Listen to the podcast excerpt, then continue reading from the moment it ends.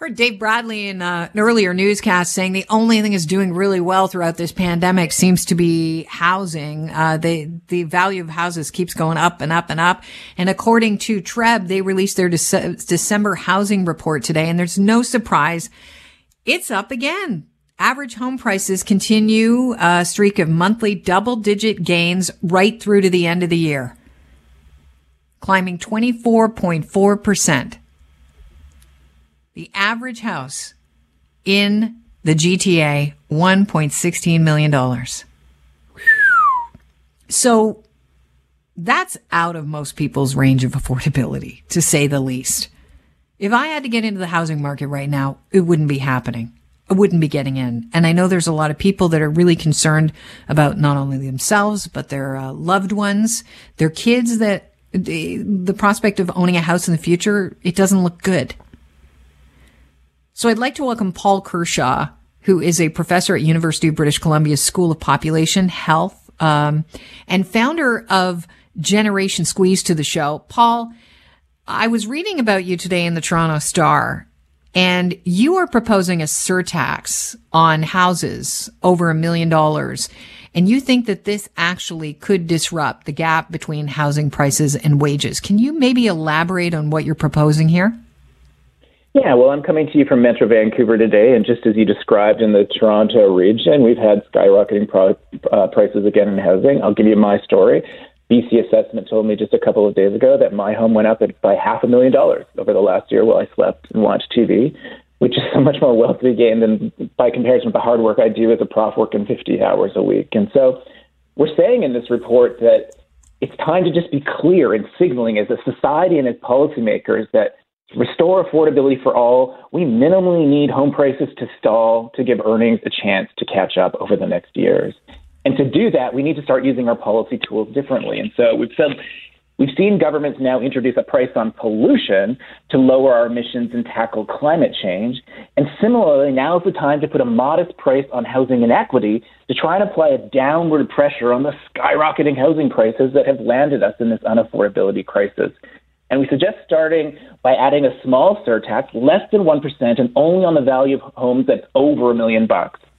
Now, that's going to be a bunch of your listeners, and they're already going to be angry at me when saying this. And I'm not implying they're Jeff Bezos or Elon Musk and the trillionaires, but we need to be in a competition for it now to reimagine what does affluence mean and you might make sixty or seventy thousand dollars, but if you're in a home, you're owning a home over a million bucks in the GTA. That's a fundamentally different experience than somebody earning the same amount and they're trying to get by as a renter, and or those who are struggling so much more and ending up in social housing or on the street.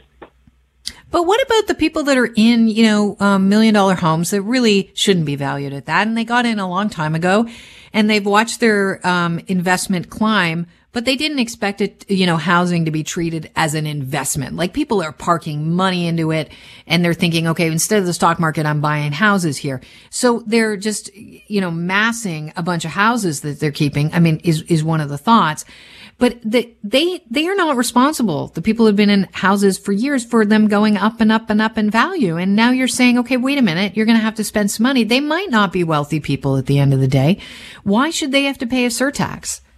Well, I think that's in many respects exactly the group of people that we're trying to attract to kind of lean in and help us solve this problem because I guess we're saying it's time to ask the 10% of Canadians own a, owning the highest value real estate, and you're in that category if you're owning something over a million bucks, to then tolerate a small price on housing inequity in order to demonstrate a kind of allegiance to the Canadian dream that a good home should be in reach for what hard work can earn. And people might be saying, "Hey, I didn't, you know, I didn't intend for this to happen." Mm-hmm. But we are part of a system that tolerates it. So think about it this way: just like offshore tax shelters motivate moving money out of Canada to preserve assets, and we think that's often a bit of a national betrayal. We have this home ownership tax shelter that motivates many, many of us to get entangled or to even bank on the idea of rising home prices to gain wealth. But the moment our system turns home ownership into an investment strategy on which regular households are counting, it then tolerates our crushing the affordability of homes for those who follow in our footsteps. But so there are a lot of people that didn't. Sorry, if I can just interject for a sec, because I think it's interesting what you're saying. But I, I think there are a lot of people listening. They're saying, "Wait a minute, I didn't buy a house to gain wealth. I bought a house to have some, a roof over my head, and now my home is worth $1.5 million for some reason. I didn't anticipate it going here. Uh, you know, they might feel horrible about the fact it's worth that much because they're, what are their kids going to do? But they also are on a fixed income now. And to say that they owe money each year, they might be terrified of that. So maybe can you spell out, Brilliant. there's yeah. another part of this plan that you've got in mind here? That's brilliant, and I really appreciate your pointing me to that. So we are recognizing that some people may have become house rich, but could continue to be cash constrained, and we don't want to be jeopardizing those people's circumstances in terms of their day to day or annual income. So we designed this proposed price on housing equity to say you would accrue it each year, but you wouldn't pay it until the sale of the home or the home is inherited. And so somebody who bought a home a while ago for 250,000 and it's now, you know, well over a million, that's precisely the kind of person who has lots of equity in their home, lots of a wealth windfall to be able to tap into when the home is sold to contribute to the broader goal of two things. One saying we want to have policy signal we don't want home prices to keep rising. And for those people like me who have really benefited in recent years, ask us to contribute more to the both creating affordable rental and co-op housing in our communities and to contributing to the cost of childcare and elder care and medical care that the pandemic has revealed we so badly need. So this new surtax, which you're proposing, um, it is is going to go back into creating uh, the you know uh, uh, to to to creating new affordable housing. Yeah, that's the idea that we could use it in particular to scale up so deeply affordable homes that we would create in, in co-op or, or purpose-built rental settings, and we'd simultaneously design them to be energy efficient so they help contribute to our climate change goals as well. I guess at bottom, here's what I would say.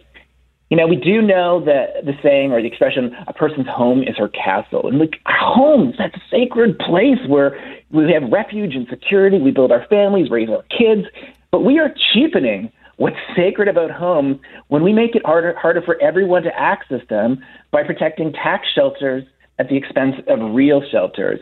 And you might be already saying, but some of us didn't go about doing that. But if we're part of a system that protects that tax shelter, which incentivizes some, then the overall system gets reinforced by our own you know, tolerating of those shelters. And that is what we're asking right now Canadians to reconsider and contribute to, you know, the idea to restore affordability for all. We need home prices to stall so that earnings can eventually catch up. Do you really believe that this is going to stall home prices?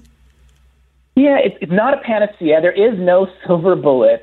Uh, but there is silver buckshot. We need to use every tool in our toolbox. And the problem is right now, I don't hear the Ontario government saying we want home prices to stall. I don't hear the BC government saying. I don't hear the federal government saying that. And if we don't have clarity on that being the goal, we have nothing. We'll just continue to have a range of policy signals.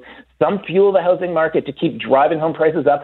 Some say, but we want to supply affordable housing. And we're conflicted. And that's in the middle of that conflict, we continue to see the problem get worse and worse and worse even amid a pandemic. But buckshot might not kill you, but it, it could really hurt a lot of people.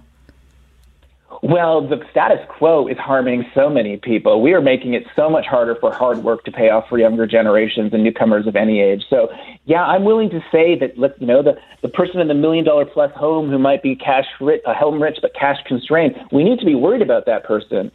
But notice we're focusing on the circumstances of those who already own homes. Putting a modest price on housing inequity is intending to address the unfairness of a housing system that is preventing younger generations, renters, and newcomers of any age from finding a place to call home at all.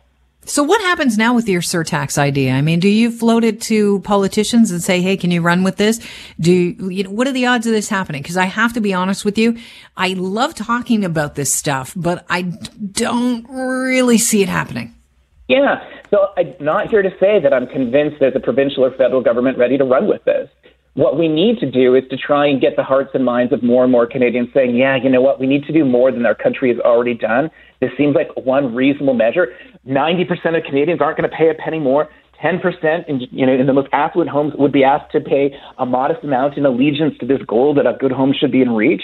And we need to build this groundswell of cultural support for the idea so we create political cover for politicians to act courageously to address this massive and harmful gap between housing prices and earnings. And so it's all of us. It's not a problem of politicians not acting. It's because Canadians are not saying loudly enough, it's time for us to really creatively disrupt the damaging status quo, which is creating inequality and complacency amongst many people like me who we get more wealthy from our rising home prices, but often think about the hardship it's causing those who are outside of the housing market still trying to look in. Paul, I want to thank you very much. I don't think you've made a lot of friends today in the listening audience, but it's interesting uh, hearing different viewpoints and, and ideas, and I do appreciate you sharing yours. Thanks, and do bring on those angry emails and phone calls. We're ready for them. But in a few years, we hope we'll change a range of hearts and minds, and even sooner than that, change policy. All right. Paul Kershaw is professor at the University of British Columbia School of Population Health, and uh, he's a founder of Generation Squeeze.